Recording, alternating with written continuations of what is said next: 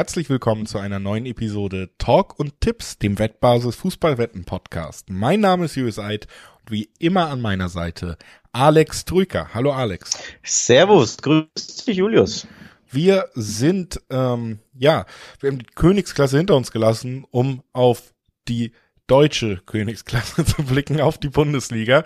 Wir wollen wieder über alle neuen Spiele des kommenden Spieltags sprechen gemeinsam und das machen wir natürlich auch in diesem Podcast.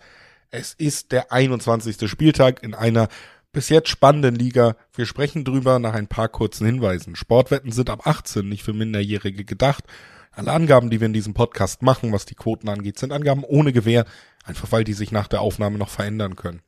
Zu guter Letzt, Sportwetten können Spaß, aber auch süchtig machen. Und wenn das Ganze bei euch zum Problem wird, könnt ihr euch an den Support der Wettbasis wenden, sei es per Mail oder per Live-Chat. Oder ihr guckt mal auf spielen Bindestrich mit Bindestrich verantwortung Punkt de vorbei. Auch da gibt es erste Hilfsangebote. So, das ist unser kleines Vorwort. einundzwanzigster Spieltag, Alex. Wie gesagt, eine durchaus spannende Liga. Viele Mannschaften, die um die europäischen Plätze kämpfen. Man könnte sogar, wenn man will, so tun, als gäbe es einen Meisterschaftskampf. Und auch, ja, am anderen Tabellenende hat sich ein bisschen was getan am letzten Wochenende. Deswegen gibt eine Menge zu besprechen. Und ich meine, wenn man so viel Spannung aufbaut, dann ist ja eigentlich am allergeilsten, mit einem richtigen Banger einzusteigen. Nämlich mit Augsburg gegen Hoffenheim am Freitagabend. Hast du Bock? Ja, äh, auf den Spieltag habe ich Bock. Ob ich auf Augsburg, Hoffenheim, Freitagabend im Einzelspiel Bock habe, naja, das muss ich noch entscheiden im Laufe des Freitags. Ähm, aber auf jeden Fall besprechen wir das Spiel, unabhängig davon, ob wir Bock haben, das Spiel zu sehen oder nicht. Besprechen, besprochen wird es. Und ganz ehrlich, ich glaube, das könnte auch spannend werden für die wenigen neutralen Zuschauer, die da äh, vor der Glotze sitzen und das Spiel live schauen. Ja, also es ist sicherlich nicht das Spiel, wo sich jetzt äh, der T V-Rechteanbieter, der sich die Freitagabendspiele gesichert hat, wahnsinnig gefreut hat über diese Ansetzung, aber es ist natürlich tabellarisch durchaus spannend. Es ist der ja. dreizehnte gegen den vierzehnten, also die liegen mhm. dicht beieinander, zwei Punkte vor Hoffenheim liegt Augsburg, äh, haben auch eine bisschen bessere Form, auch, äh, Hoffenheim ja wirklich schon seit langer Zeit ohne Sieg und auch der Trainerwechsel am vergangenen Wochenende hat daran nichts geändert, da gab es am Ende eine ziemlich verdiente Niederlage gegen Leverkusen auch.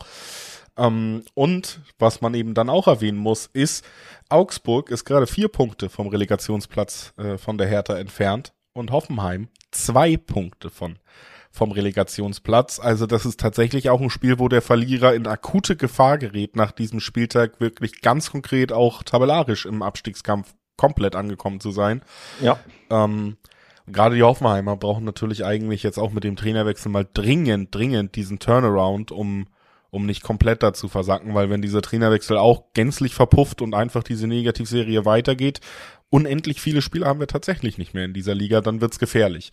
Und das ist für mich, ähm, ja, tatsächlich trotzdem nicht in Stein gemeißelt. Ne? Wir reden bei Hoffenheim vielleicht über die nur auf dem Zettel bessere Mannschaft, aber da funktionieren viele Abläufe halt wirklich, ja, übergreifend seit Monaten nicht mehr.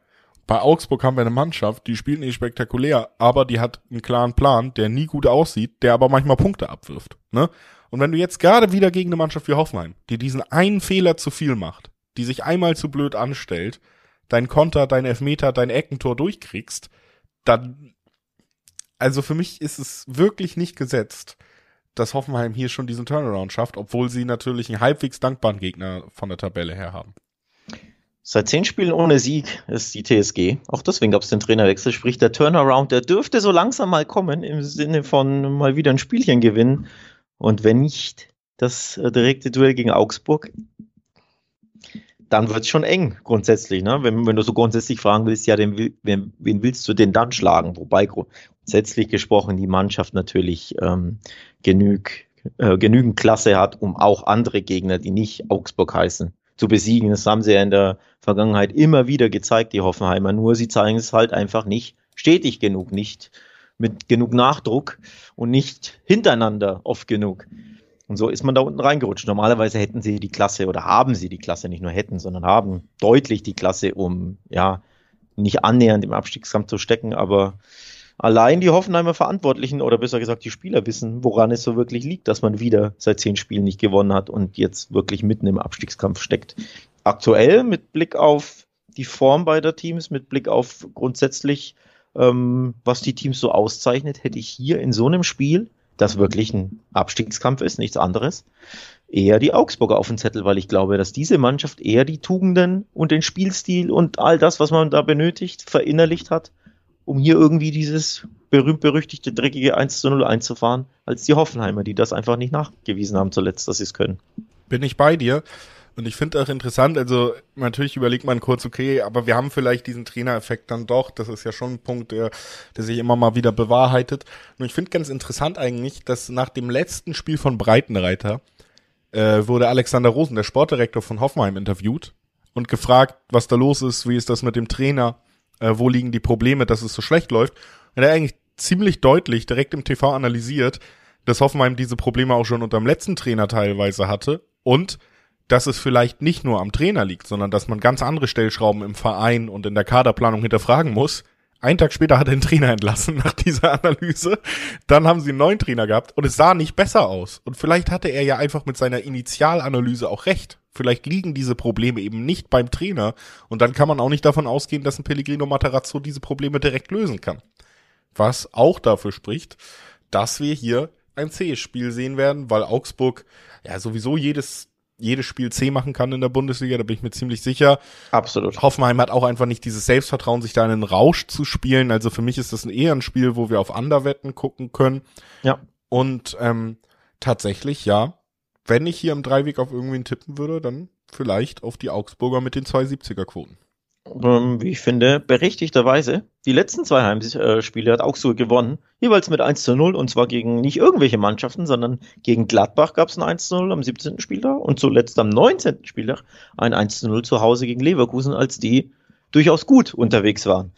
Also da hat äh, Augsburg ganz klar nachgewiesen, dass man auch die Großen oder besonders die Großen ärgern kann. Das mögen sie irgendwie mehr, ne? Sie ärgern ja lieber die Großen und gegen die Kleinen tun sie sich schwer. Sie haben ja zu Hause die Bayern ja auch, wie wir uns gut erinnern, mit eins zu null geschlagen.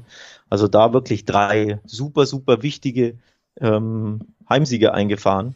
Von den, wie viel sind es bisher? Sechs, oder? Sechs Siege hat, glaube ich, hat, glaube ich, Augsburg nur, oder sind es fünf? Nee, sechs Siege sind es, genau. Und dreimal zu Hause in eins zu null. Also allein das bestärkt mich im Glauben, dass wenn es hier einen Sieger gibt, dass der eher bei Augsburg zu vermuten ist. Ich glaube, Augsburg wird wieder alles raushauen, was sie was sie haben. Sie, sie wissen, worum es in diesen Spielen geht und ähm, sie haben, wie gesagt, bewiesen, dass sie so unbequem sein können, dass sie dann irgendwie hinten raus das eine Tor mehr schießen als der Gegner. Und bei Hoffenheim hast du eben genau das zuletzt nicht gesehen, dass sie einfach mal ne, auch, ja, auch als Mannschaft geschlossen dagegenhalten können, dass man nicht auseinanderbricht, dass man mal nicht dem Gegner fünf, sechs, sieben Riesenchancen gestattet oder Riesenkontermöglichkeiten in Form von Riesenlücken in der Abwehr. Das, das hat Hoffenheim seit Monaten nicht mehr bewiesen, ähm, dass sie das können. Und deswegen habe ich hier einige Bedenken aus Hoffenheimer Sicht, dass es wieder mal eine Niederlage gibt. Also ich neige hier stark zum Augsburger Heimsieg, weil ich glaube, da sind wir uns beide einig, die Quoten super lukrativ sind. zwei Komma siebzig auf, auf Augsburg, das finde ich schon sehr, sehr attraktiv. Ja, bin ich äh, zusammenfassend bei dir. Ich würde sagen, lass uns direkt äh, rübergehen dann auf den Bundesliga-Samstag und da erwartet uns ein Spiel, das durchaus spannend werden könnte, was wirklich die Tabellenspitze angeht, denn die Bayern greifen ins Geschehen ein, sind ja tatsächlich auch am einundzwanzigsten Spieltag recht eng verfolgt. Union Berlin ein Punkt hinter ihnen, Borussia Dortmund drei Punkte hinter ihnen, also da sind jeweils, sage ich mal, die Schlagdistanz über einen Spieltag wäre da, wenn Bayern verliert, dass die Mannschaften punktgleich oder vorbeiziehen können. Und jetzt geht's gegen Gladbach, die fand ich größtenteils in diesem Jahr wieder überraschend schwach, aber Gladbach-Bayern, das ist mhm. ja so ein bisschen das Angstduell der Münchner in den letzten Jahren. Immer wieder die Pokalausspiele gegen Gladbach, immer wieder Niederlagen auch in der Liga gegen Gladbach oder zumindest unentschieden, weil man einfach ja, sich irgendwie gegen diese Borussia immer wieder schwer getan hat und vor allen Dingen auch, weil die Borussia so ein ganz besonderes Feuer an den Tag legt, wenn es gegen den Rekordmeister geht. Und meine Hoffnung für die Liga ist tatsächlich ja jetzt zumindest wieder da, dass wir es sehen werden. Vor allen Dingen, das kommt ja dazu, gegen Bayern, die unter der Woche ein sehr, sehr wichtiges Champions-League-Spiel am Ende erfolgreich bestritten haben, also vielleicht so ein kleines bisschen Spannungsabfall haben, im Gegensatz zu, zu Gladbach, die natürlich eine Woche Pause hatten, sich vorzubereiten. Ja, du hast das angesprochen. Das ist so ein bisschen aktuell, zumindest in Gladbach häufig der Angstgegner. Die letzten vier Spiele im Borussia Park konnte der F C Bayern München nicht gewinnen. Das ist schon sehr, sehr bemerkenswert und dabei gab es auch drei Siege der Gladbacher. Das berühmte fünf zu null im Pokal haben wir alle im Kopf. Das war natürlich auch irgendwo eine Anomalie, also auch in der Höhe und die Art und Weise. Irgendwie ging ja jeder Ball rein, da waren ja die Bayern komplett neben der Spur. Aber es gab eben auch ein eins zu eins in Gladbach zuletzt, ein drei zu zwei Gladbacher Sieg und ein zwei zu eins Gladbacher Sieg. Also da fühlt sich der F C Bayern München, warum auch immer, sehr, sehr unwohl. Wobei man ja sagen muss, positiv für die Bayern ist, dass Jan Sommer nicht mehr bei den Gladbachern im Tor steht, sondern endlich bei den Bayern. Denn an dem sind sie ja reihenweise gescheitert. Vor allem zuletzt beim eins zu eins in der Hinrunde. Du erinnerst dich am vierten Spieltag in München, wo gefühlt Bayern einen Vierer X G hatte und irgendwie achtundzwanzig Torschüsse. Und bis auf einen hat Neuer, äh, Neuer sage ich schon, hat Sommer alles gehalten. Es war, glaube also, ich, ähm, ein Spiel, wo der Torhüter so viele Paraden hatte wie dreißig Jahre zuvor der letzte Torhüter. Also es war äh, ein ein ziemliches äh, Freakspiel auch aus Sicht von Jan Sommer. Vielleicht hat er sich da auch diesen Wechsel und die kleine Gehaltserhöhung dann final verdient in diesem Spiel. Mit Sicherheit. Hat sich also für ihn auf jeden Fall gelohnt. Trotzdem, du hast es gesagt, vier Spiele nicht mehr gewonnen in Gladbach. Ähm, ich finde, auch bei den schwächeren Auftritten, die wir jetzt wieder gesehen haben von Gladbach, sie sind einfach nicht konstant, aber wir haben die Saison ja auch gesehen, dass sie durchaus über Klasse verfügen. Also für mich sind sie jetzt auch keine absolute ähm, absolute Chaosmannschaft, wie zum Beispiel dann äh, Hoffenheim gerade zu diesem Zeitpunkt, die man vielleicht kaderqualitätsmäßig auflisten würde in derselben Kategorie. Also da sehe ich sie schon ein bisschen vorne. Vier Spiele zu Hause nicht verloren und ich glaube, sie werden im Gegensatz zu vielen, vielen anderen Bundesliga-Mannschaften mit einem gewissen Selbstbewusstsein in dieses Spiel reingehen. Ne? Sie, wär, sie wissen, sie hatten gerade keine guten Ergebnisse. So ein Heimsieg gegen die Bayern kann die Stimmung aber ganz, ganz schnell drehen bei den eigenen Fans. Ja. Und sie wissen eben auch, im Gegensatz zu vielen anderen, wir können es auch. Es ist möglich für uns. Wir haben diese Erfahrung gemacht, haben diese Erfahrung in diesem Stadion gemacht. Und was ich halt wirklich aus dieser Perspektive nicht uninteressant finde, in Kombination eben auch noch mit diesem kleinen, wir nennen es hier ja auf Champions League oder Europakater, den die Bayern schon mitbringen, nach nach so einem absoluten Topspiel gegen eine absolute Top-Mannschaft, die P S G, dass wir hier drei Fünferquoten im Schnitt auf die doppelte Chance kriegen. Also wir sagen einfach nur, Gladbach verliert wieder zu Hause nicht. Wir nehmen das Unentschieden auch noch mit rein und kriegen immer noch Dreierquoten. Ist bemerkenswert, hat aber auch gute Gründe, dass Gladbach doch nicht mehr so angsteinflößend ist und auch für die Bayern trotz dieser genannten Statistik nicht angsteinflößend sein sollte. Denn zuletzt war das sehr, sehr dürftig. Das eins zu vier in Berlin bei der Hertha haben wir alle noch auf dem Schirm. Da darfst du, da darfst du ja nicht, nicht, da darfst du ja nicht mal verlieren, aber erst recht nicht in der Höhe.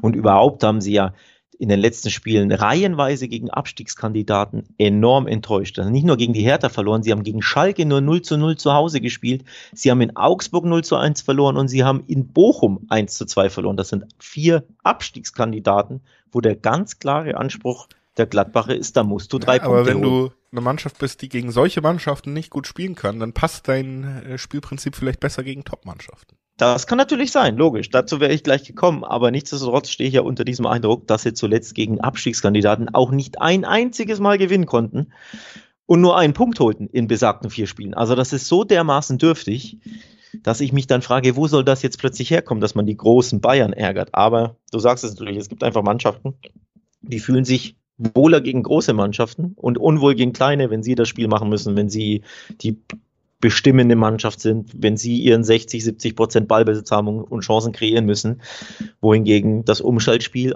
bestimmten Mannschaften eher liegt. Man denkt da ja gerne immer an Frankfurt, die nenne ich ja auch immer, die fühlen sich ja aus irgendeinem Grund auch sehr, sehr wohl immer gegen die Bayern oder sehr häufig, nicht immer, aber sehr häufig wohl gegen die Bayern, weil sie einfach umschalten können und unwohl da gegen Mannschaften, wenn sie klar das Spiel machen müssen und der Gegner hinten drin steht. Von daher kann das schon besser passen, das Matchup für die Gladbacher, aber nichtsdestotrotz waren die Leistungen zuletzt so dermaßen dürftig, dass es mir sehr, sehr schwer fällt, nicht an den Bayern-Sieg zu glauben.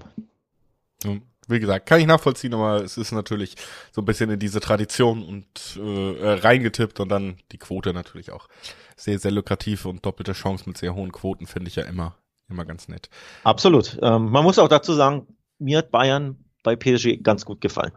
Also da ja. glaube ich schon, dass sie nach ja, den letzten Wochen, wo ich mein, sie zittrig waren schon einen guten Auftritt hatten, vor allem die erste Halbzeit mit viel Ballbesitz, mit viel Ruhe, auswärts bei einem Top-Team. Das gibt ja der Mannschaft auch nochmal Auftrieb. Nach zuletzt ja auch Wochen, die recht schwierig waren für Nagelsmanns Bayern. Ne? Absolut. Ähm, trotzdem, ja, finde ich es immer schwer, das so eins zu eins dann, ne? Äh, von dafür sind diese Weltklasse-Spieler alle wieder äh, da und die Champions League-Hymne läuft in Paris.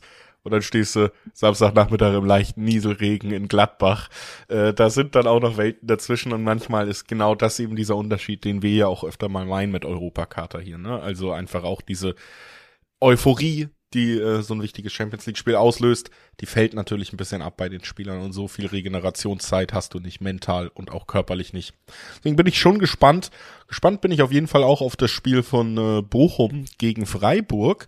Denn Freiburg, ja, konnte noch nicht so wirklich an die die Hinrundenform anknüpfen, hat ja auch oben so ein bisschen abreißen lassen.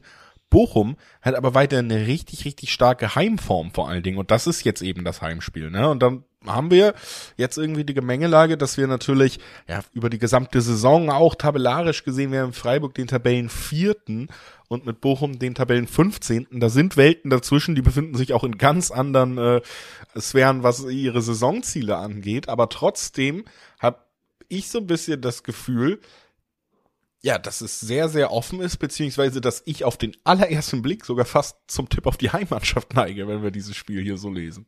Wahrscheinlich lässt du dich ein bisschen von den Quoten beeinflussen, die da mit einer drei vorne zu Buche stehen auf dem Bochumer Sieg. Ähm, ja, auf dem Bochumer Sieg. Und nach reihenweise Heimspielen und Heimsiegen gibt es also gute Gründe, diese Dreierquote ins Auge zu fassen, wie ich finde. Ich glaube, die Bochumer sind sehr, sehr froh, endlich wieder ein Heimspiel zu haben. Äh, drei ihrer letzten vier Spiele waren Gastspiele. Und da gab es reihenweise auf die Mütze. In Leverkusen, in Mainz und in München haben sie verloren. Und die Heimspiele wurden aber gegen Hoffenheim gewonnen, das fünf zu zwei. Gegen Hertha wurde gewonnen, drei zu eins. Gegen Gladbach wurde gewonnen, zwei zu eins. Sogar Union Berlin wurde zu Hause vor der W M-Pause zwei zu eins geschlagen. Und davor gab es den Heimsieg gegen Frankfurt mit drei zu null. Also der Bochumer an sich, egal ob Spieler oder Verantwortlicher oder Fan, ist, glaube ich, sehr, sehr froh, endlich wieder ein Heimspiel zu haben. Und dadurch kann man da auch guten Mutes sein, dass man die Höhenflieger aus Freiburg vielleicht ähm, schlagen kann, denn die haben sich ja selber in der Ferne zuletzt auch nicht wohl gefühlt. eins zu fünf in, in Dortmund und null zu sechs in Wolfsburg waren die letzten Auswärtsresultate. Ja, also also finde, da, da geht schon was, oder? Ähm, sie haben sich auch generell nicht so wohl gefühlt, aus meiner Sicht, wenn man die letzten Spiele so ein bisschen verfolgt hat von ihnen. Äh, also natürlich gab es auch Siege, aber jetzt zum Beispiel reden wir über den den Sieg am vergangenen Wochenende gegen Stuttgart. Da gab es zweimal Elfmeter, den zweiten, finde ich, ist so ein typischer Elfmeter, den gibt's meistens, aber er macht den Fußball so ein bisschen kaputt. Und äh, sonst lagen sie zurück gegen Abstiegskandidaten wie Stuttgart, der gerade auf Platz siebzehn spielt, haben sich selber wenig Chancen erarbeitet, mussten sich auf zwei Elfmeter verlassen, ja. Und ähm, haben dann ja auch darüber hinaus nicht wahnsinnig viel beigesteuert. Es blieb ja auch bei diesen zwei Elfmetertreffern. Und für mich ähm, kommen dann eben nicht so gute Leistungen, wo sicherlich trotzdem diese Routine hilft, die Eingespieltheit hilft, die Fra- äh, Freiburg hat, zu gar nicht guten Leistungen, die wir auch schon dieses Jahr gesehen haben. Gab ja regelrechte Klatschen äh, in Dortmund und in Wolfsburg auch schon für die, für die Freiburger. Also für mich ist Freiburg einfach weit weg von dem Maximum von dieser Mannschaft, die dann tatsächlich auch mal so berauschend spielen kann, dass man kurz überlegt, ob sie wirklich dieses Jahr Champions League spielen. Für mich äh, sind sie eher Richtung Europa League gerade wieder unterwegs mit dieser Form, die sie in diesem Jahr zeigen. Und ähm, das ist dann natürlich noch eine weitere Chance für Bochum, die diese Chance nicht mal unbedingt brauchen. Denn Frankfurt zum Beispiel haben sie in einer ganz guten Form geschlagen und das ziemlich deutlich zu Hause, hast du ja auch schon angesprochen, vor der Winterpause. Also Bochum hat die Möglichkeit, jede Mannschaft zu Hause zu schlagen. Letztes Jahr haben sie Bayern zu Hause geschlagen. Ja. Ähm, sie haben auch total dieses Zutrauen daraus. Ich glaube, sie wissen auch im Abstiegskampf, wenn wir Punkte holen, die wir dringend brauchen, dann tun wir das hier zu Hause. Diese Einstellung wird man hingehen. Das wird auch mittlerweile der Trainer so bedienen und die Spieler so einschwören, weil er es auch weiß, weil man sich an sowas hochziehen kann. Deswegen wird das hier mindestens umkämpft und für mich, wie gesagt, ich ja, ich will auch mal ein äh, bisschen Risiko tippen mal wieder hier. Also ich will, ich glaube, Bochum gewinnt das nächste Heimspiel. Oh, ich ich möchte tatsächlich dagegenhalten, auch weil ich antizyklisch tippen möchte und der Zyklus ist ja, Bochum gewinnt die Heimspiele, und Freiburg ist schwach in den Auswärtsspielen. Und dieser Zyklus muss mal durchbrochen werden. Denn es kann ja nicht so weitergehen, dass Bochum jedes Spiel zu Hause gewinnt. Wäre das dann der fünfte oder der sechste Heimsieg in Folge? Bin mir gar nicht sicher. Also es wäre ja eine, eine bahnbrechende, starke Bilanz für so ein kleines Team, für, für einen Abstiegskandidaten. Das muss ja irgendwann auch ein Ende nehmen. Und gleichzeitig muss ja Freiburg schon als eines der gestärkten Top-Teams dieser Liga ja irgendwann auch auswärts mal wieder in die Spur finden und nicht nur zu Hause und nicht nur durch irgendwelche zwielichtigen Elfmeter. Deswegen tippe ich so ein bisschen antizyklisch, auch natürlich, weil die Quoten auch auf Freiburg sehr, sehr lukrativ sind, muss man ja auch kurz besprechen. zwei dreißiger Quote im Dreiweg auf Freiburg ist schon einfach auch eine sehr, sehr interessante Sache. Nichtsdestotrotz, glaube ich, wird es mit, wenn es einen Freiburger Sieg gibt, mit Ach und Krach wird dieser eingefahren. Also ich bin da bei einem eins zu zwei zum Beispiel als Ergebnistipp, wenn du mich nach Kicktipp fragen würdest, was ich da tippe. Und wir reden dann vom Siegtreffer vielleicht kurz vor Schluss oder eben super umkämpft und hinten raus haut Bochum nochmal alles raus und irgendwie rettet Freiburg das über die, über die Ziellinie. Also ich glaube, es wird super, super umkämpft und super schwer, weil Bochum zu Hause einfach eine andere, eine Maschine ist, eine, eine andere Mannschaft ist als auswärts. Also super umkämpft, neige aber trotzdem antizyklisch zum Freiburg-Tipp, was ich sehr, sehr interessant finde, wenn man mal vom Dreiweg weggeht, ist der Remis-Tipp zur Halbzeit, weil wir ja beide beim Thema sind, das wird super eng und umkämpft. Ja. Ja, das kann ich mir auch auf jeden Fall vorstellen, dass es da lange offen gehalten wird. Und ähm, damit halten wir uns offen, weiter zu gehen zum nächsten Spiel. Es sind die Stuttgarter, über die wir ganz kurz schon gesprochen haben, denn die haben zwei eins gegen Freiburg verloren. Zweimal hat Axel Zagadou bei seinem Comeback äh, einen Elfmeter verursacht und deswegen hat man eine eins zu null Führung widerlich ummünzen können. Auf der anderen Seite hast du den F C Köln, der, ja, in seinem letzten Spiel Eintracht Frankfurt besiegt hat. Und zwar mit drei zu null zu Hause. Mhm. Ähm, Beeindruckend. Wieder mal ein beeindruckendes Ergebnis des F C. Und äh, jetzt am Karnevalwochenende ähm, kommen vielleicht, Kölner... Vielleicht abgelenkt ist? Nein, ich glaube, die kommen mit ganz schön Rückenwind nach, nach Stuttgart. Stuttgart tut mir so ein bisschen weh, weil ich kann es immer nur wiederholen. Ich glaube, Labbadia ist ein guter Trainer in dieser Situation. Ich glaube... Die Mannschaft verfügt über eine gewisse Klasse, um prinzipiell die Liga zu halten. Aber, also ich meine, ich habe in der letzten Woche über Stuttgart gesagt, ich glaube, sie verlieren es, weil sie am Ende zu doof sind. Weil sie sich selber immer noch einen einschenken. Und was passiert? Sie führen eins null und verursachen zwei Elfmeter und verlieren zwei eins. Also wirklich exakt das, was man von dieser Mannschaft erwartet, passiert weiterhin. Und sie kriegen diese Fehler einfach nicht raus. Es ist keine Ahnung warum. Ich meine, wenn man sich ein bisschen mehr darüber hinaus äh, damit beschäftigt, ist ja auch um den und in dem Verein, nicht nur in der Mannschaft, super, super viel Unruhe weiterhin, was die Funktionäre angeht, et cetera.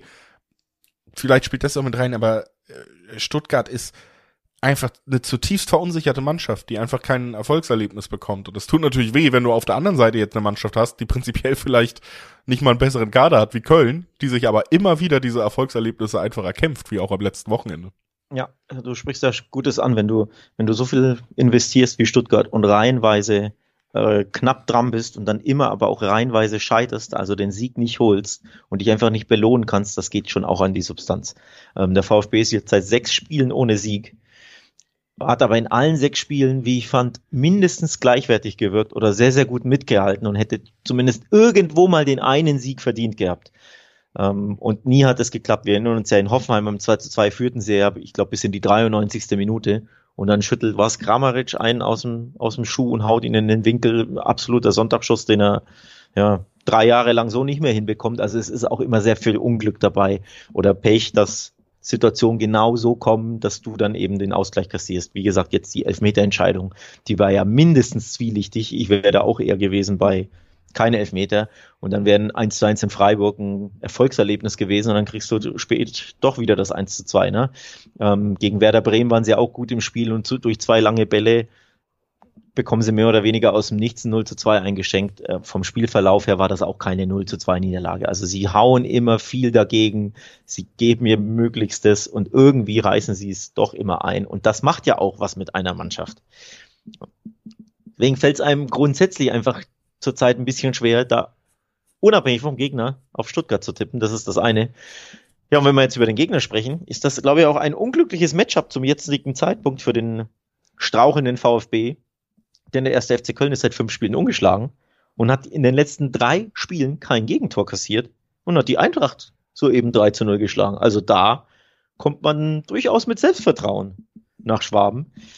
Deswegen wird das sehr, sehr knifflig für den VfB. Erneut knifflig. Ja. Ja, wie gesagt, deswegen ist es auch so schwer einzuschätzen, weil ich glaube wieder, wir werden super beherzte Stuttgarter sehen, die, die dieses Spiel auch offen halten werden. Nur man traut sich ja einfach nicht mehr auf Stuttgart zu tippen, weil man immer das Gefühl hat, im, im schlimmsten Fall drehen sie sich bei einer eins zu null Führung in der neunzigsten Minute um und schießen noch ein Eigentor, um sich selber zunichte zu machen. Deswegen fällt es einem so schwer zu sagen, jetzt platzt endlich dieser Knoten. Trotzdem in der Gesamtlage Köln jetzt auch mit dieser Euphorie im Rücken, ähm, die dann so ein bisschen abfällt, und es ist eben kein Heimspiel dieses Mal, und ich glaube auch die Stuttgarter Fans werden nochmal alles geben, weil sie wissen, wie unfassbar wichtig, die Hertha hat jetzt gewonnen, sie sind jetzt auf Platz siebzehn, wie unfassbar wichtig dieses Spiel ist und endlich auch dieses Erfolgserlebnis einzusammeln. Und deswegen sage ich, irgendwann muss es passieren, dieser Zirkel wird unterbrochen werden, der Schande, und äh, Bruno Labbadia fährt seinen ersten Trainersieg mit Stuttgart ein, außerhalb des Pokals, ähm, zwei vierziger Quoten, ich tippe auf Stuttgart. Fällt mir schwer. Wieder mal ein mutiger Tipp von dir. Fällt mir einfach schwer, weil der erste F C Köln sich grundsätzlich historisch gesehen sehr, sehr wohl fühlt gegen den VfB Stuttgart. Sie haben vierzehn Mal ähm, in Stuttgart gewonnen. Gegen keine andere Mannschaft gab es mehr Auswärtssiege des ersten F C Köln. Also da einfach historisch gesehen, da läuft's besser als auf allen anderen Auswärtsplätzen für den F C. Allein deswegen. Und dann, wie gesagt, die Stimmungslage ist gut. Ich glaube übrigens, für den F C ist es gar nicht nachträglich, dass man am Karnevalswochenende auswärts spielt. Ne? Beim Heimspiel wäre die Mannschaft vielleicht nicht ganz so fokussiert. So, ich möchte es mal so formulieren. Beim Auswärtsspiel gibt es diese Ablenkungen, diese karnevalstechnischen, vielleicht nicht ganz so in der rheinischen Karnevalshochburg. Also das kann der Mannschaft auch, äh, kann sie positiv beeinflussen auf dem Platz. Und dass man sich dann nicht ablenken lässt. Und dann ist der VfB einfach der VfB. Deswegen im Dreiweg, boah, super, super schwierig. Ähm, was ich glaube, ist, dass diese zu null Serie, die ich ja angesprochen hatte, des F C, drei Spiele in Folge, kein Gegentor, dass die jetzt mal reißt. Also, dass es auf jeden Fall ein Gegentor gibt für den F C. Und dass der VfB Stuttgart ja eigentlich immer ein Gegentor kassiert, ist ja fast schon verbrieft. Deswegen, ich bin hier beim Tipp, dass beide Mannschaften treffen. Und dann ist das zwei eins für den VfB, auf das du wahrscheinlich gehst, genauso wie das eins eins, genauso wie vielleicht ein eins zwei, also ein zwei eins für den F C, jeweils im Bereich des Möglichen. Ja, also würde ich auch wirklich nicht ausschließen. Wie gesagt, ich wäre da am ehesten bei diesem zwei eins vielleicht, ähm, wird deswegen, ja. Und hoffe auch einfach, dass Stuttgart mal dieses Erfolgserlebnis bekommt. Wie gesagt, man das ist so eine Mannschaft, die mir ein bisschen leid tut, weil man sich das so anguckt. Ähm, Ja, und dann lass uns direkt weitergehen zum nächsten Spiel noch. Wolfsburg gegen Leipzig. Ähm, ja, ähm, auch schönes Spiel. Warum musst du da lachen? Nö, es sind immer so diese diese Ansetzungen in der Bundesliga, die du liest und äh, wo du einfach äh, wo dir Freude, das Herz aufgeht, wo du einfach Freude verspürst, dass das so so stattfindet. Dieses Spiel Wolfsburg gegen Leipzig. Ja, Leipzig ähm, natürlich äh, ja auch mittlerweile zur Spitzengruppe in der Liga gehörend, mussten aber diese Niederlage gegen Union hinnehmen und damit auch ihre tolle Form so ein bisschen einbüßen, zumindest wenn man auf die Ergebnisse guckt. Auf der anderen Seite die Wolfsburger, die auch irgendwie so, also da muss, das muss man auch erstmal verstehen, die kommen aus der Winterpause und gewinnen äh, sechs eins gegen Freiburg und äh, legen irgendwie ein vier null nach und dann gewinnen sie nicht mehr. Zwei Niederlagen, ein Unentschieden. Sogenanntes Pulver verschossen, ne? Ja, irgendwie hat man gesehen, was die Mannschaft kann, mal wieder kurz, und dann haben sie wieder beschlossen, sie machen es aber nicht mehr.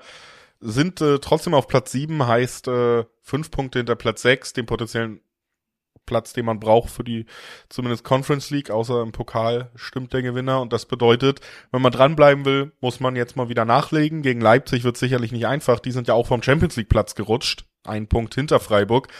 Heißt auch, die haben ein ganz konkretes Interesse, hier den Sieg einzufahren und da wieder in der Tabelle ein bisschen nach oben zu rutschen.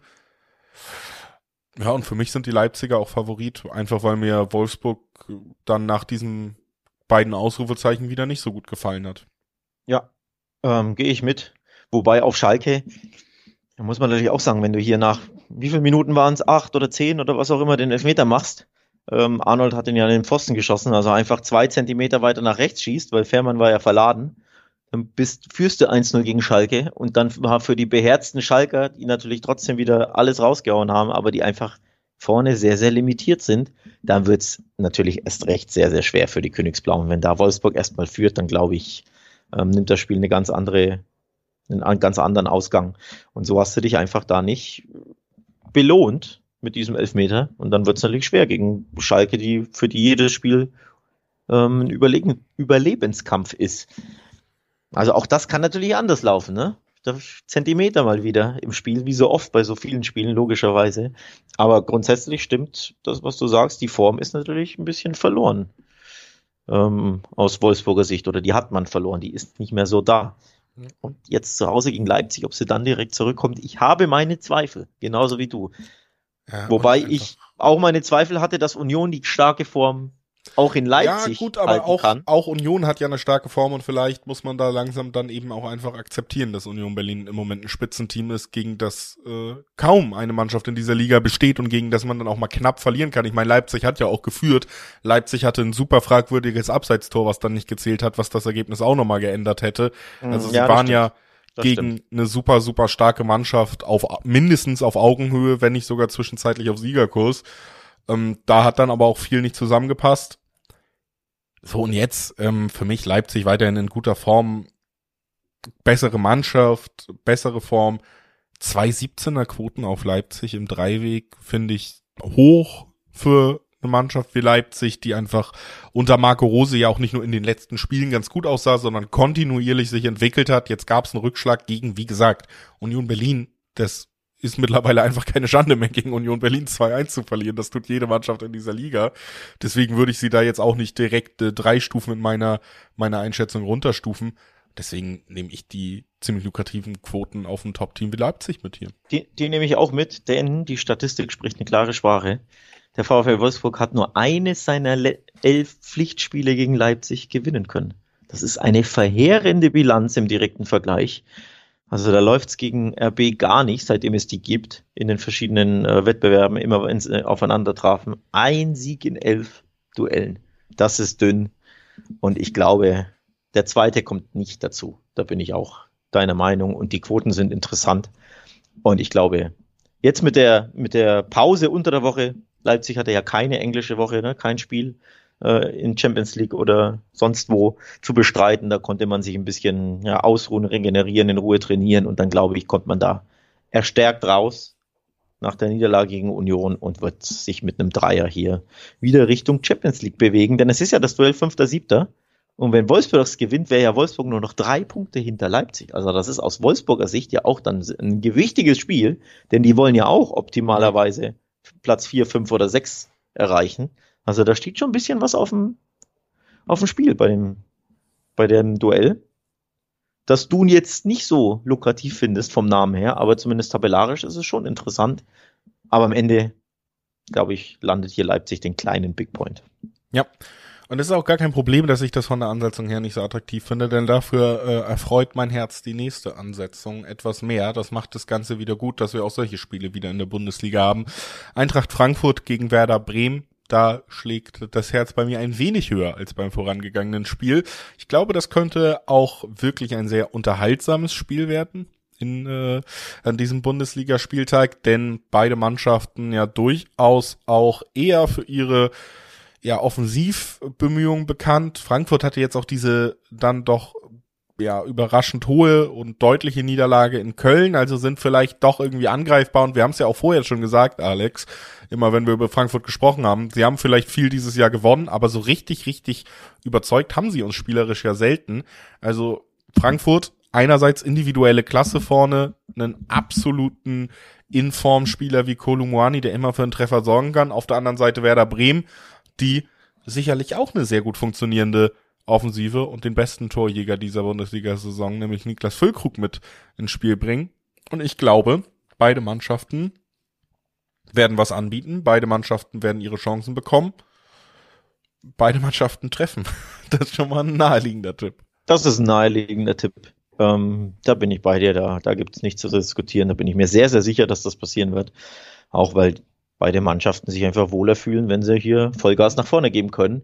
Und dann wird halt die Abwehr mal ein bisschen vernachlässigt oder die Restverteidigung oder eben ähm, die defensive, der defensive Fokus, weil man einfach lieber ein Türchen mehr schießt als der Gegner. So allgemeine Ausrichtung oder weil man einfach ne, eher offensiv äh, den Fokus auf die Offensive legt. Und ich glaube, das ist für den neutralen Fan nicht nur, weil es zwei super Traditionsmannschaften sind, sondern auch, weil es ein unterhaltsames Spiel geben wird, wird das, glaube ich, ein sehr, sehr interessantes Duell. Ähm, auch für dich natürlich. Ja, ja, glaube ich, wie gesagt, auch. Deswegen, also ich würde mich hier tatsächlich auch gar nicht so unbedingt auf den Sieger festlegen, weil Werder ja zumindest irgendwie so ein bisschen in diesem Jahr drin hat mit ihrer Spielweise, dass sie für eine Überraschung sorgen können. Ja. Und wie gesagt, ich finde jetzt, Frankfurt bei aller Klasse, die sie mitbringen, hat mich jetzt noch nicht hundertprozentig überzeugt. Deswegen, äh, dann haben wir auch einfach relativ niedrige Quoten trotzdem im Vergleich. Also die eins Komma sechser Quote ist mir zu niedrig, um zu sagen, ich riskiere den Tipp auf Frankfurt, wo ich zumindest Schwachstellen sehe, ne? Mhm. Ähm, deswegen Dreiweg für mich hier bei diesem Spiel tatsächlich nicht so die Option. Da bin ich dann doch nicht mutig genug, auch wenn ich heute einen mutigen Tag habe. Beide Teams treffen, finde ich sehr naheliegend. Over-Under, ich glaube, da kann man auch guten Gewissens äh, mal auf die Over-Wetten schauen. Über zwei Komma fünf gibt auch eins Komma sechser Quoten. Und ja, das ist ja quasi die Frankfurt-Quote nur für mich deutlich risikobefreiter, diesen Tipp abzugeben als im Dreiweg. Äh, das sind so die Sachen, auf die ich gucke. Man kann das ja auch kombinieren, ne? Also über zwei Komma fünf und beide Teams treffen.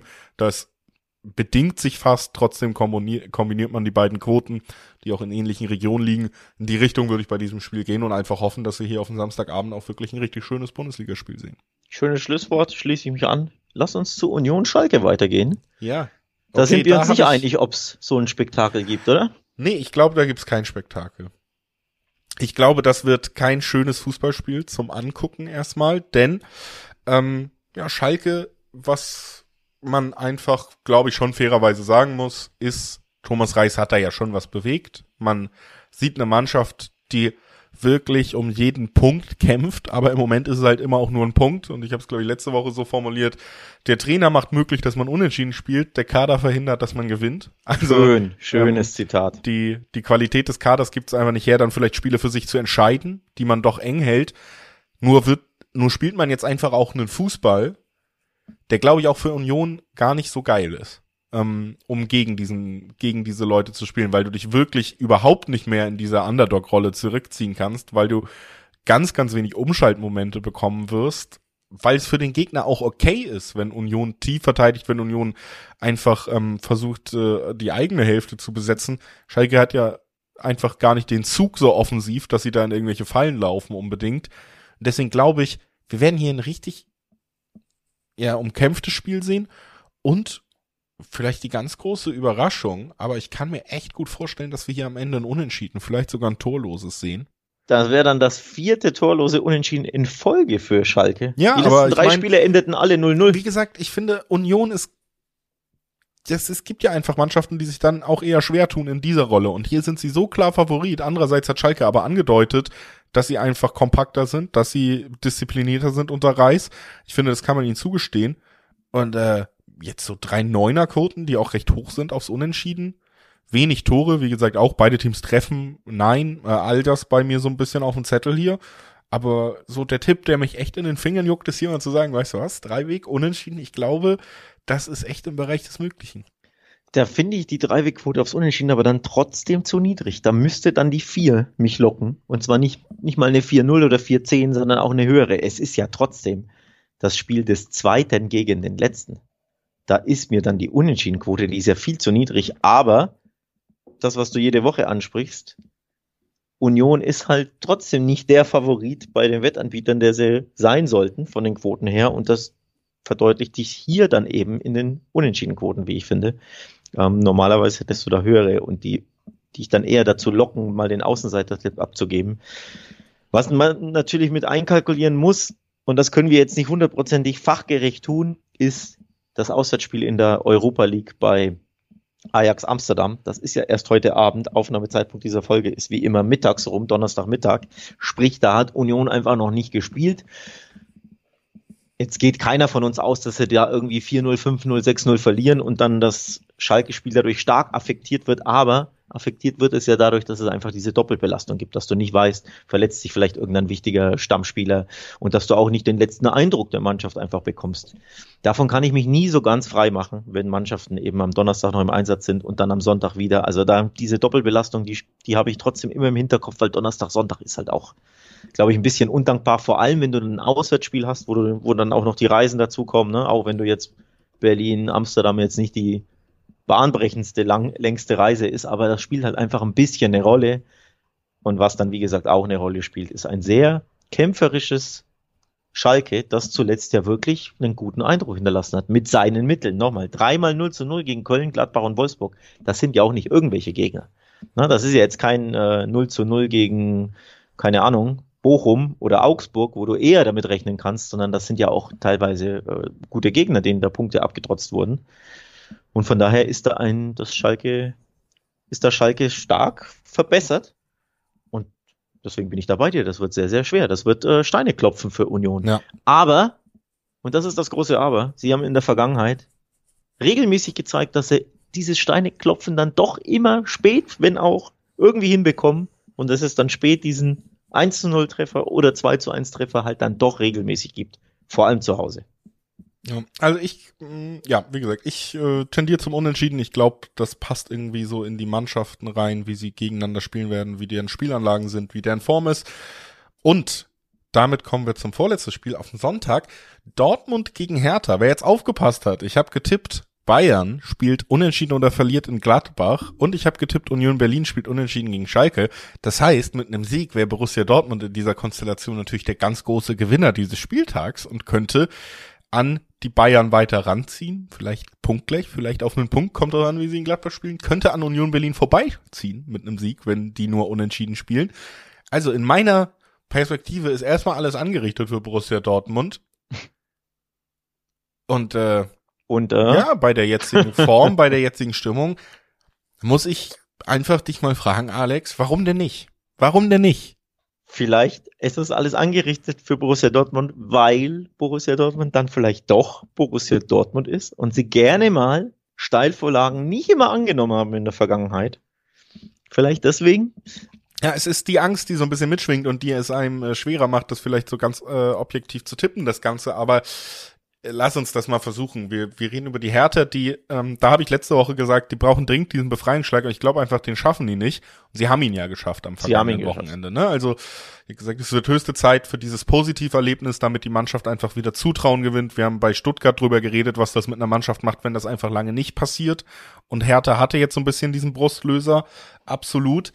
Ähm, aber für mich spielen sie eben jetzt nicht gegen einen Dortmund, wie wir es oft gesehen haben in den letzten Jahren, sondern gerade gegen ein super, super formstarkes Dortmund. Und da ist ja auch völlig dann erstmal egal, wenn wir, selbst wenn wir jetzt Hertha nach einem Sieg auch zugestehen, formstark zu sein, dann spielen zwei formstarke Mannschaften gegeneinander, die in der Kaderqualität Welten unterscheiden. Wir haben bei Dortmund wahnsinnig formstarke, wichtige Spieler. Wir haben bei Dortmund aber auch, und das kommt für mich auch dazu, und das ist tatsächlich auch ein kleiner Tipp für dieses Spiel, Spieler, die ganz gut sind. Wir haben eine Breite auf der Bank, die man nachlegen kann. Also, dass man ein Tor gegen Ende der Partie sieht, finde ich bei Dortmund im Moment immer einen validen Tipp. Aber wir haben eben auch Spieler, die gar nicht eingesetzt wurden. Gerade in der Champions League, auch beim Sieg gegen Chelsea, die sicherlich jetzt auch Spielzeit bekommen werden. Ich bin mir ziemlich, ziemlich sicher, dass Marco Reus spielen wird, nachdem er ähm, jetzt eben unter der Woche diesen Einsatz nicht bekommen hat.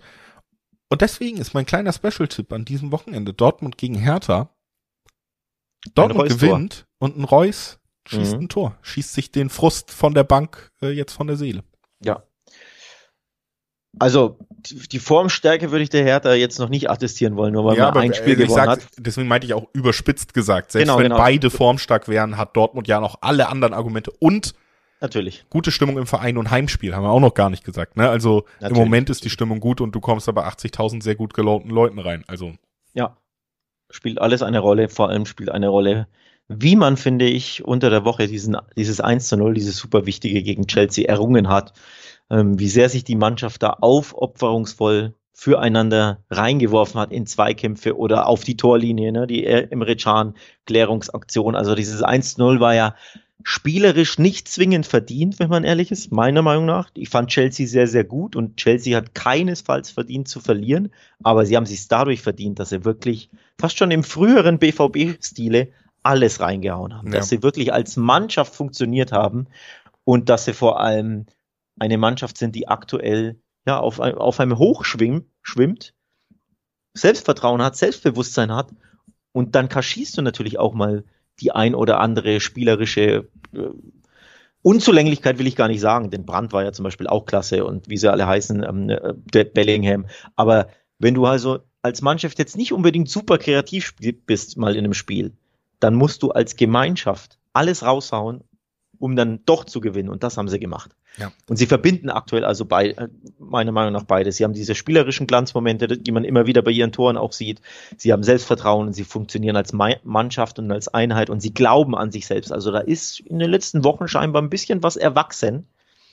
Und das macht mir sehr viel Mut, dass man hier sagt, egal wie der Gegner heißt am Wochenende, da gibt's einen Sieg. Also Hertha ja. ist natürlich jetzt auch nicht die beste Mannschaft, aber auch gegen einen anderen Gegner würde ich, also selbst wenn jetzt Leipzig kommen würde und man dieses eins zu zwei gegen Union ausklammert, würde ich dem aktuellen Borussia Dortmund einen Sieg gegen eigentlich jede Mannschaft zutrauen. In einem Heimspiel, mit in der aktuellen Heimspiel, Form. Ja. Wollte auch grad, also in München vielleicht nicht. Da in München so, ist immer eine andere Geschichte ähm, für, genau, den, für den B V B. Aber ansonsten genau. bin, ich da, bin ich da bei dir und zusätzlich zu dieser einfach tollen Form und auch einfach Einstellung kommt dazu eben auch noch eben, wie gesagt, dass gerade endlich mal wieder super viele Spieler fit sind und dass du auch eine Konkurrenzsituation im Kader hast. Das ist ja auch das, was ich mit Marco Reus angesprochen hat. Jemand, der sich beweisen will, jemand, der sich beweisen muss und die Fähigkeiten ja auch hat, das zu tun. Das bringt auch nochmal Feuer in so eine Mannschaft. Deswegen, ja, ich sag Reus-Tor, ich sag Dortmund gewinnt, ich sag, das wird spannend in der Meisterschaft hoffentlich, wenn es so bleibt. Ja. Ähm, letztes Spiel, Alex. Wir mhm. gehen rein zu Leverkusen gegen Mainz, also ein bisschen wieder von der Euphoriebremse nach dem letzten Spiel in unserer Besprechung. Leverkusen gegen Mainz. Ähm, ja, Leverkusen muss äh, die starke oder gute Form, seit, die sie seit längerem haben, einfach immer weiter fortsetzen, wenn sie noch in Europa angreifen wollen. Ne? Also für mich ist das eine Mannschaft, die echt eigentlich ziemlich unter Druck steht, auch wenn sie tabellarisch jetzt so im Mittelfeld rangieren. Aber das ist ja ein Team, da ist in der Hinrunde viel schiefgelaufen, du hast den Trainer gewechselt mit dem Ziel, wir wollen noch irgendwo da unter die ersten sechs. Und das wird immer schwerer, weil das eh schon eng ist. Deswegen brauchen die eigentlich jedes Wochenende einen Sieg, um ihr Saisonziel zu erfüllen. Sie haben die Klasse, klar, aber Mainz auswärts dieses Jahr ja auch gar nicht so schlecht. Und auch hier wieder Doppelbelastung. Donnerstagabend, heute Abend erstes Heimspiel gegen Monaco, die in der Ligue eins ja auch gut unterwegs sind. Ich meine, dritter oder vierter aktuell. Und haben just P S G am letzten Spieltag geschlagen zu Hause, wobei das jetzt aktuell offenbar nicht ganz so schwer ist, aber nichtsdestotrotz natürlich ein Ausrufezeichen der A S Monaco. Also da schweres Spiel gegen Leverkusen, äh, für Leverkusen gegen Monaco, das jetzt einfach noch nicht absolviert wurde zum Zeitpunkt Aufnahme, zur, äh, zum Zeitpunkt der Aufnahme, langsam. So, und deswegen fällt es mir jetzt natürlich auch schwer, dann schon eins weiter zu gucken und jetzt auf jeden Fall zu sagen, auf jeden Fall gewinnt das Leverkusen, weil sie sind so gut drauf. Ja, vielleicht sind sie es ja eben nicht. Vielleicht gibt es ja null zu zwei gegen Monaco und dann ist die Stimmung doch wieder im Keller. Ähm, das geht ja bei Leverkusen sehr, sehr schnell. Ne? Sie waren ja super gut drauf zwischendurch ähm, mit tollen Ergebnissen und einem äh, tollen Run von, lass mich kurz nachgucken, wie viele Siege in Folge waren es? Ich glaube fünf oder sechs in der Bundesliga und dann gab es plötzlich zwei Niederlagen. null zu zwei gegen Dortmund, klar, kann man sich mal erlauben, aber dann eben auch direkt hinterher ein null eins in Augsburg, so zwei Pleiten ohne eigenes Tor. Das hat ja schnell dann ein Ende gefunden. Jetzt wurde wieder in Hoffenheim gewonnen, klar, aber nichtsdestotrotz Leverkusen ist und bleibt ein bisschen volatil. Deswegen Favorit ja gegen Mainz, aber ich würde ganz gern beim Tipp abwarten, was so gegen Monaco dargeboten wird. Ja. Ja, also finde ich auch, ist einfach dieser Disclaimer, der mit reinspielt. Dazu sei zumindest erwähnt, dass die doppelte Chance auf Mainz ja auch nicht unlukrativ ist. Und du hast es eben bei Union gesagt, diese Ansetzung Donnerstag, Sonntag ist nicht besonders geil und äh, Leverkusen wirkt wieder stabiler, aber ich finde auch nicht, dass die jetzt wie eine Übermannschaft wirken, also das könnte jetzt schon so dieser, wir haben sie eben in ihrer Siegesserie jetzt, hatten sie diese Doppelbelastung noch gar nicht, ne? Also das ja, kommt jetzt ja. erst wieder rein und das könnte schon da irgendwie so ein Stolperstein sein, also sei zumindest erwähnt, dass ich hier Mainz durchaus zutraue, mindestens einen Punkt irgendwie abzutrotzen, wenn wenn Leverkusen vielleicht einfach nicht auf hundert Prozent aus, aus dem wenn, Donnerstagsspiel kommt. Oder wenn sie enorm rotieren, dass man sagt, Frimpong ja. und Diaby sind ja aktuell sehr stark in Form, werden natürlich in der Europa League spielen, vielleicht beginnt der ein oder andere oder möglicherweise beide gar nicht, denn nächste Woche ist ja direkt das Rückspiel in diesen Europa League Playoffs, also auch das spielt eine Rolle. In der Breite ist man eigentlich auf dem Papier gut besetzt, aber sehr, sehr abhängig von Diaby und Frimpong, die, die toll drauf sind. Wenn du da ein bisschen zu sehr rotierst, kann es gegen Mainz auch schnell ähm, in die Binsen gehen, vor allem weil Mainz ja zuletzt äh, zwei sehr eindrucksvolle Heimspiele absolviert hat, wie ich fand. Also das fünf zwei gegen Wolfsburg und das drei zu eins gegen Augsburg war vor allem von der Offensive her ähm, sehr, sehr eindrucksvoll. Da ging ja einiges nach vorne. Und wir wissen ja, Leverkusen bietet hinten immer etwas an, ja wirklich immer. Und deswegen würde ich hier, das ist unentschieden, dass du schon leicht angesprochen hattest, würde ich nicht ausschließen wollen. Zu drei Komma fünfundneunziger Quoten übrigens. Also ich ja. traue hier Mainz je nach Monaco-Spiel durchaus einen Punkt zu, auch wenn natürlich Leverkusen trotzdem der Favorit ist. Ja, also unentschieden oder zumindest, wie gesagt, auch diese doppelte Chance, die habe ich schon auf dem Zettel. Ich klicke aber erst absenden, wenn heute Abend die äh, Euroleague absolviert ist. So würde ich es formulieren. Und ich würde sagen, damit haben wir diesen Podcast für heute absolviert. einundzwanzigster Spieltag ist besprochen. Wir gehen in das Bundesliga-Wochenende und hören uns dann am Montag wieder. Da geht nämlich ja schon die Champions League weiter und auch das wollen wir natürlich weiter besprechen. Heißt, ähm, ja, wir hören uns direkt am Montag wieder. Da freuen wir uns sehr drauf. Wir freuen uns, wenn euch diese Folge gefallen hat. Und bis wir uns wieder hören, können wir euch natürlich auch nochmal sagen, guckt gerne auf wettbasis punkt com vorbei. Da kriegt ihr alles andere mit, was wir hier nicht besprechen. Bis dahin, schönen Tag noch. Ciao.